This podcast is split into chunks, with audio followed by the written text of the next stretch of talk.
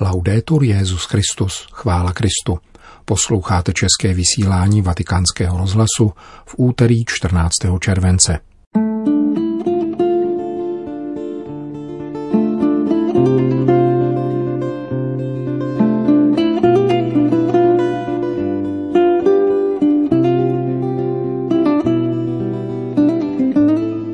Souzeni budeme podle soucitu, vzkazuje Petrův nástupce prostřednictvím sítě Twitter. Temná noc svatého Jana od kříže rezonuje s naší zkušeností, říká stokholmský biskup kardinál Andres Arborelius. Katolická teologická fakulta Vídeňské univerzity zpřístupnila na internetu pro církevní historiky korespondenci rakouských biskupů s papežem Piem XI. Dnešním pořadem provází Milan Glázer.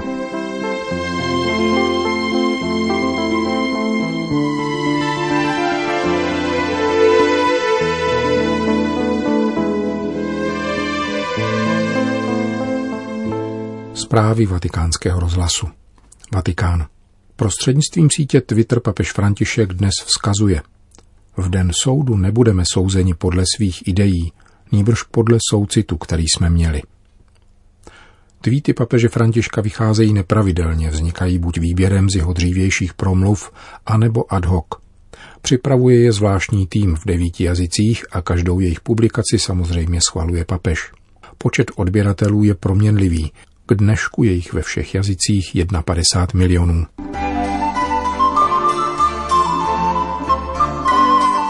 Švédsko.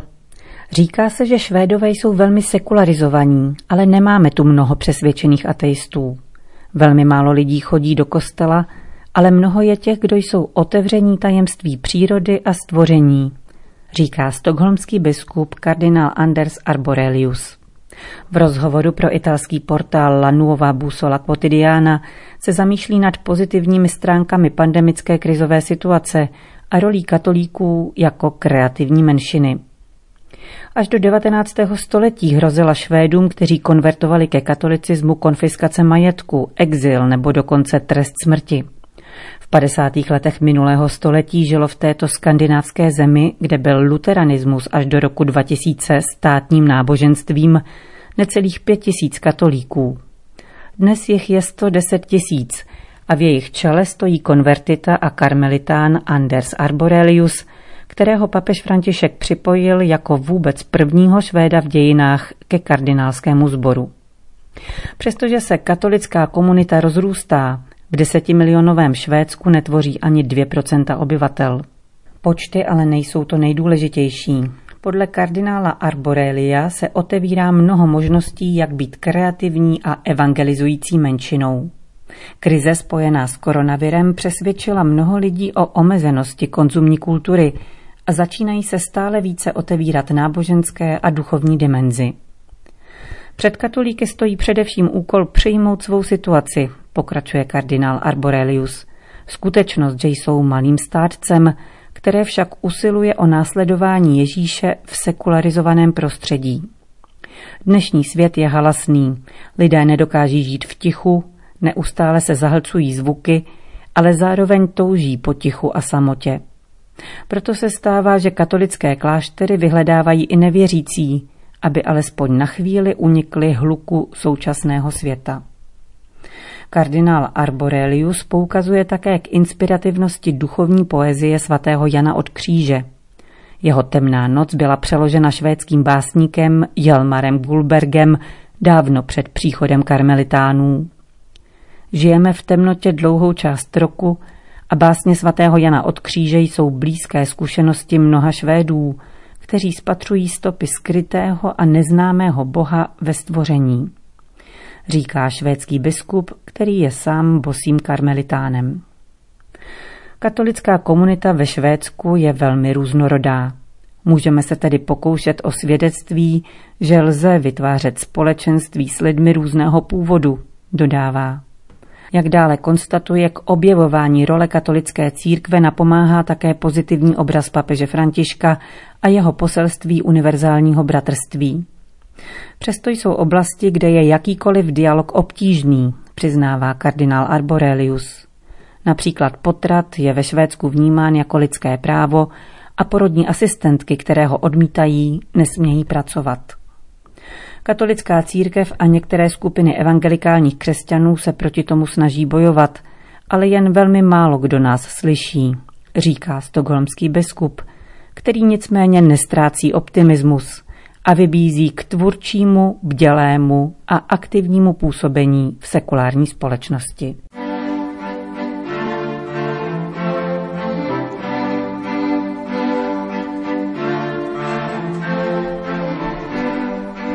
Vídeň. Projekt Katolické teologické fakulty Vídeňské univerzity, který již od roku 2008 zpracovává vztah rakouských biskupů k papeži Piu XI., se může pochlubit digitální lahůdkou pro církevní historiky – v těchto dnech byly v onlineové verzi zveřejněny zprávy rakouských pastýřů, mapujících v pětiletých úsecích život této místní církve a adresované do Vatikánu za pontifikátu Pia XI. v letech 1922 až 1939.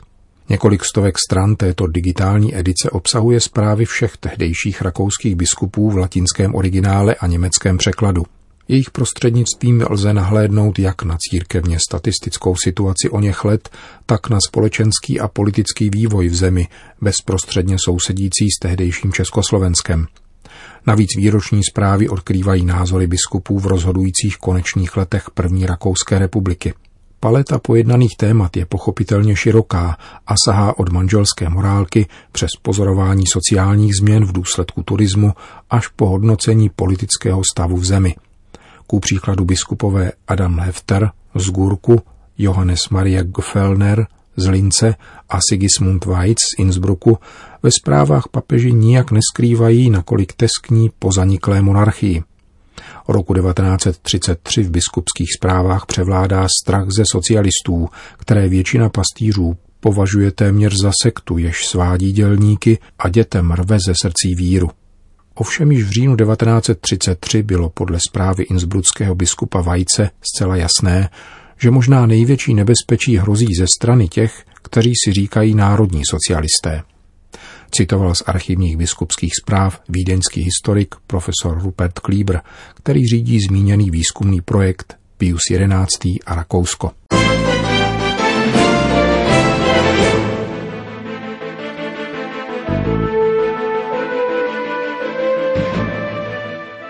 10 milionů dětí donucených přerušit školní docházku kvůli pandemii se možná do školních lavic už nikdy nevrátí. Vyplývá to z nového raportu na téma krize v oblasti vzdělání, zpracovaného organizací Save the Children. Důvodem jsou velké rozpočtové škrty ve školství a nárůst bídy, vyvolaný pandemickou krizí. Bez rychlých investic se školství v některých zemích nepodaří zachránit – a bez vzdělání jsou celé generace vykázány do bídy. Poprvé v historii se stalo, že téměř všechny děti na celém světě byly nuceny přerušit školní docházku. Uzavření škol v rámci prevence před koronavirem nechalo bez výuky půl druhé miliardy dětí a mládeže, to znamená 90% všech žáků. Podle zprávy nadepsané Zachraňme školství hrozí mnoha zemím s nízkým či středním národním důchodem, že se děti po skončení pandemie do škol nevrátí. Autoři vybízejí vlády i soukromé dárce k reakci na tuto globální krizi. Analýza vypočítává 12 zemí, kde je ohrožení nejvyšší. Jsou to Niger, Mali, Čad, Libérie, Afghánistán, Guinea, Mauretánie, Jemen, Nigérie, Pákistán, Senegal a pobřeží Slonoviny. V řadě dalších případů hovoří o vysokém či mírném riziku. Ohrožení se také ve větší míře týká děvčat než chlapců. Mnohá z nich mohou být nucena k předčasnému sňatku z finančních důvodů.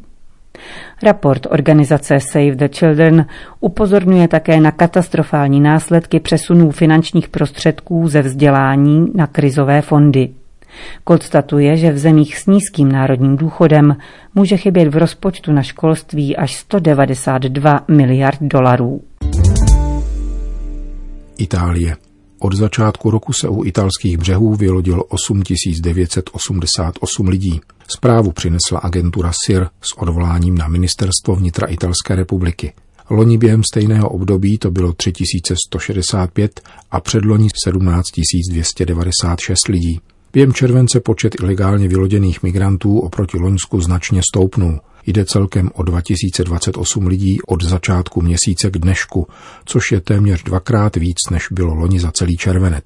Z téměř 9 tisíc dosavadních migrantů za tento rok jsou podle státní příslušnosti nejpočetnější skupinou migranti z Tunisu 26%, potom Bangladéše 19%, pobřeží Slonoviny 9%, Alžírska, Sudánu a Maroka 5%, u přibližně 22% osob se jejich totožnost teprve zjišťuje.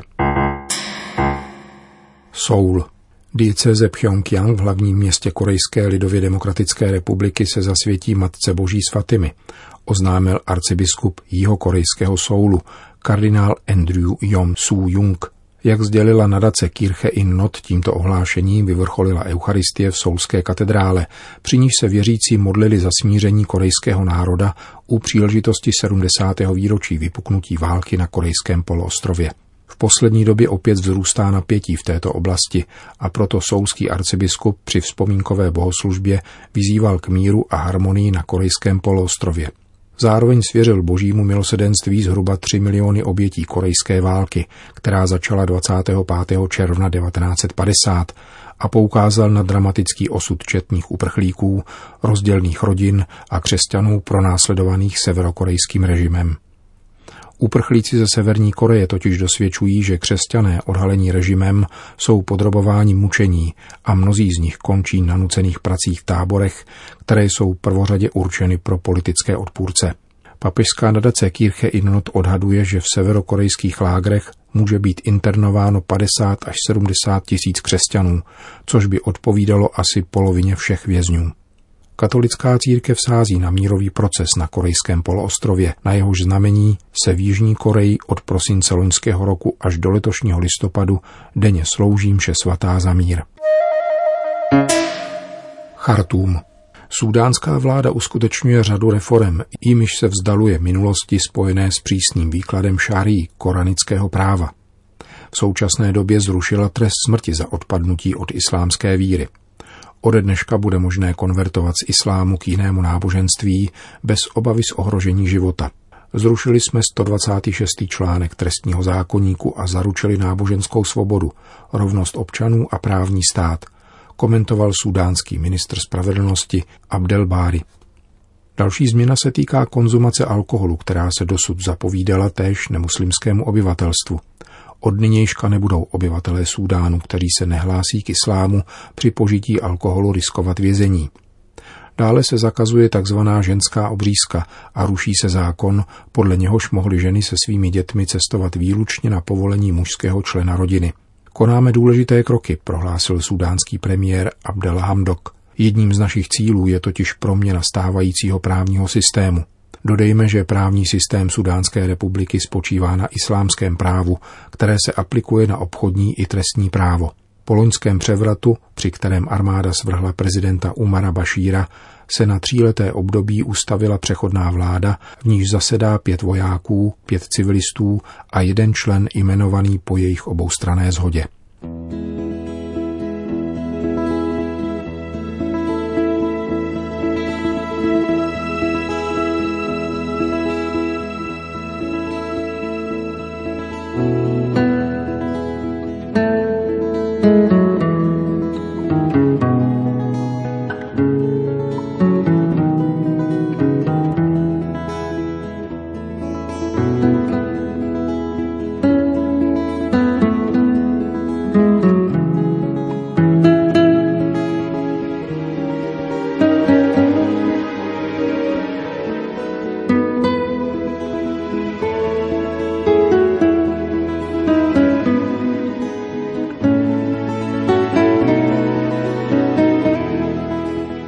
Končíme české vysílání vatikánského rozhlasu.